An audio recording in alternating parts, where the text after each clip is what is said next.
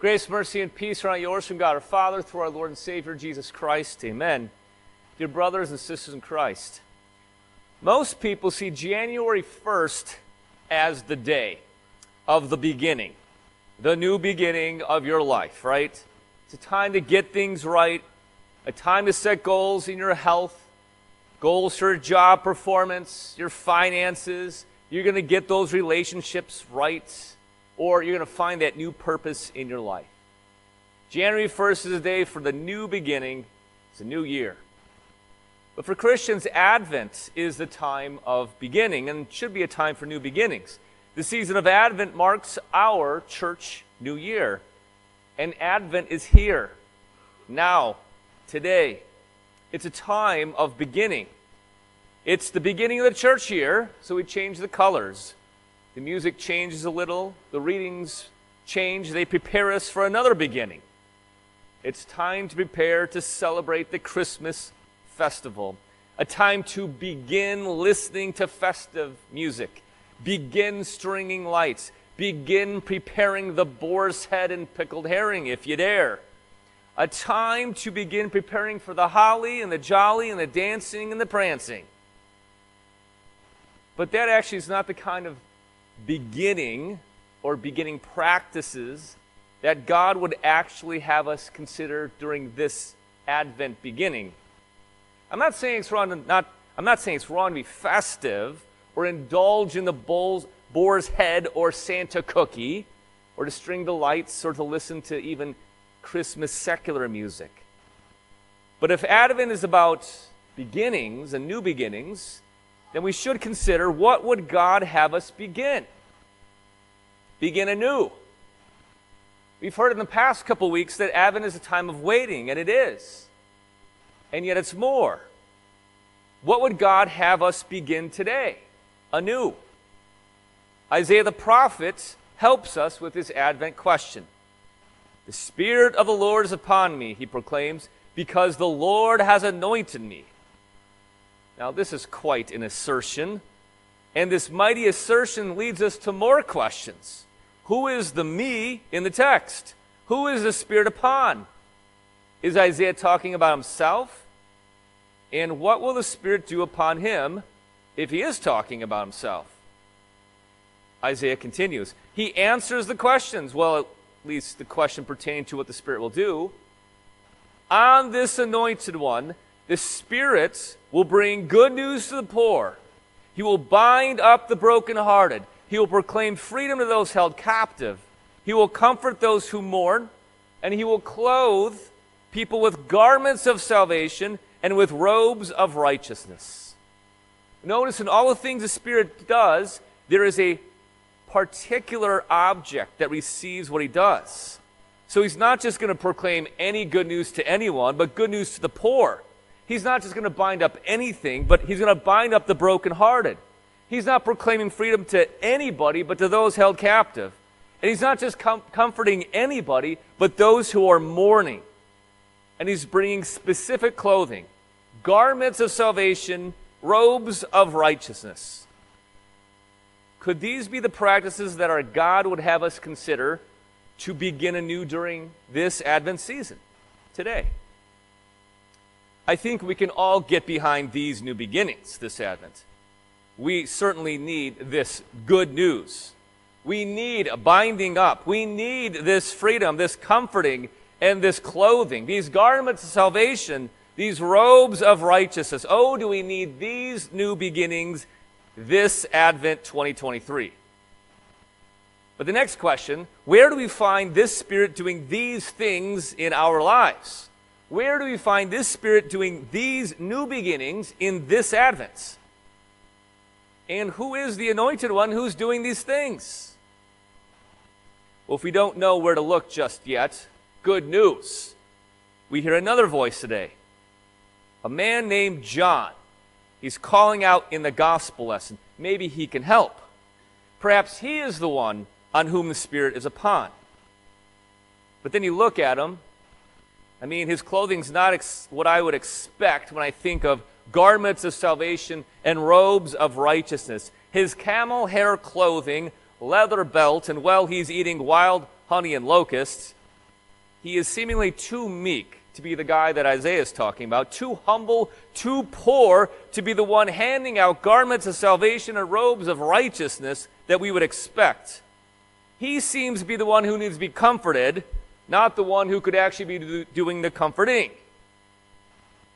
But if we listen close to John, as we listen closely to Isaiah, we do hear good news. And the images that Isaiah pointed us to, when we listen, when we see, we begin to experience.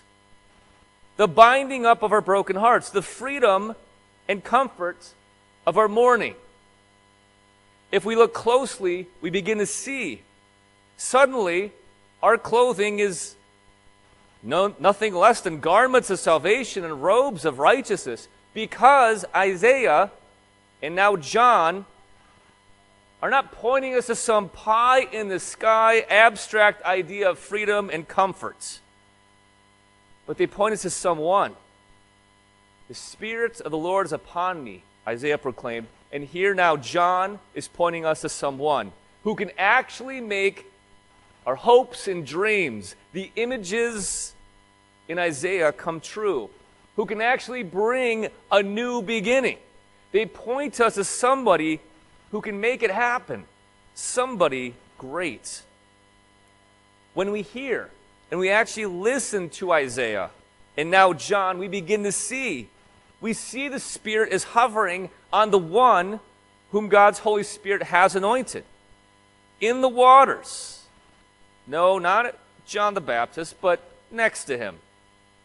Behold, this one, John the Baptist tells as he points to him, he is the Lamb of God who takes away the sin of the world.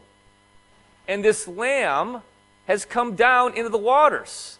Why is he in the waters if he's taking away the sin? And look, there is the Spirit in the form of a dove hovering over him. Over him, the Word that became flesh.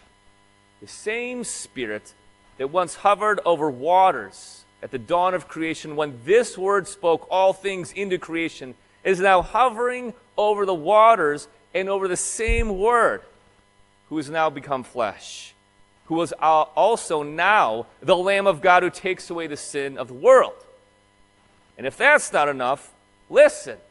There's a voice. The Lord is speaking. This is my Son, in whom I'm well pleased. The Father speaks upon his Son. This one, this one is the one the Spirit is anointing. And Jesus is his name. And now the Spirit is going to do some interesting things.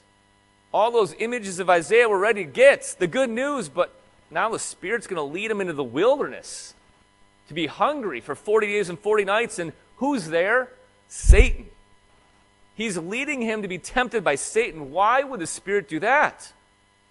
So he can preach good news the real good news that Satan is defeated, that the power of sin and temptation is defeated. The Spirit then leads him to the sick and the infirmed. That's not fun things to do. Why is the Spirit leading him there? To heal the sick and the infirm. The Spirit leads him to those burdened by sin sinners, the prostitutes, the tax collectors. And why to those people? to free them from those things that are holding them captive, to forgive their sins. He is the Lamb of God, after all, who takes away the sin of the world. The Spirit leads him to the poor and the heartbroken. And why does he do that? To bring comfort and joy, real comfort and joy, to the poor and the heartbroken. The Spirit leads him to the dead, corpses. And why? to raise the dead back to life. And then comes the twist the thing we don't expect. The Spirit leads him to death, to the cross, to torture, to give up his Spirit for us. And then the Spirit leads him to the tomb to be buried into death for us so he can bring victory over death. And then shortly after that, the Spirit leads him to resurrection, to new life, to bring the beginning, the new beginning with true light in life for all of us in all of creation. And then the Spirit leads him to you and to me. In the deadness of our sin, in the stubbornness of our heart, in the rebellion of our minds, those are biblical words, not mine, there is the Spirit. Again, hovering over water and with the Word. Hovering over water with the Word to bring you and me to a new beginning.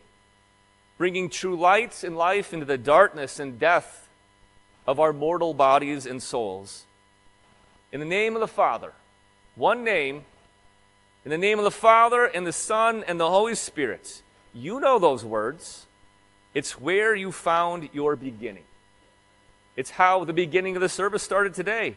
It's where Jesus found you. It's where your Heavenly Father spoke to you. You are my beloved. You're my son. You're my daughter, in whom I am well pleased.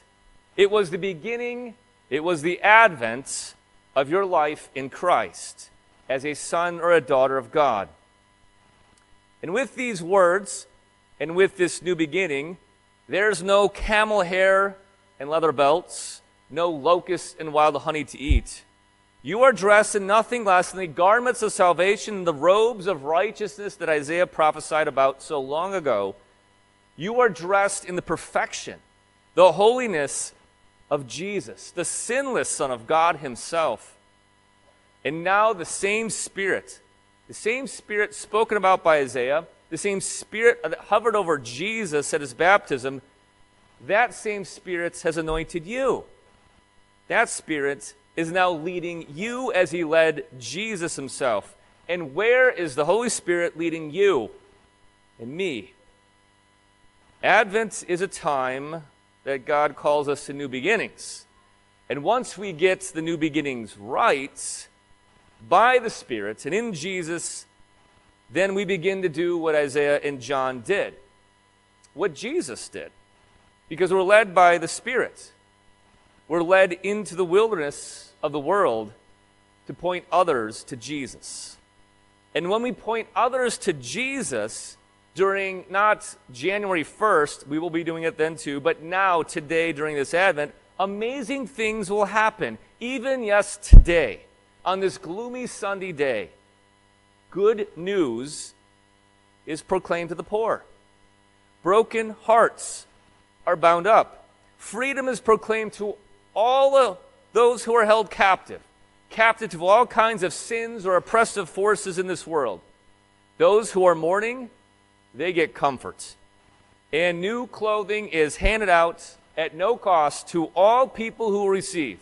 Not just any clothing, not just winter clothing, but the great garments of salvation from God Himself, the real robes of righteousness, better than anything that Amazon could ever deliver to your front porch. Jesus is delivered. Wrapped not just in a box with nice pa- paper around it, but wrapped around those who will hear. Hear what you will say, listen to what you will tell, and see who you will point to. The one who the Spirit of the Lord is upon, whom the Lord has anointed. That's the one you're pointing to. Jesus, the Lamb of God, who has taken away the sin of the world. In his name, amen.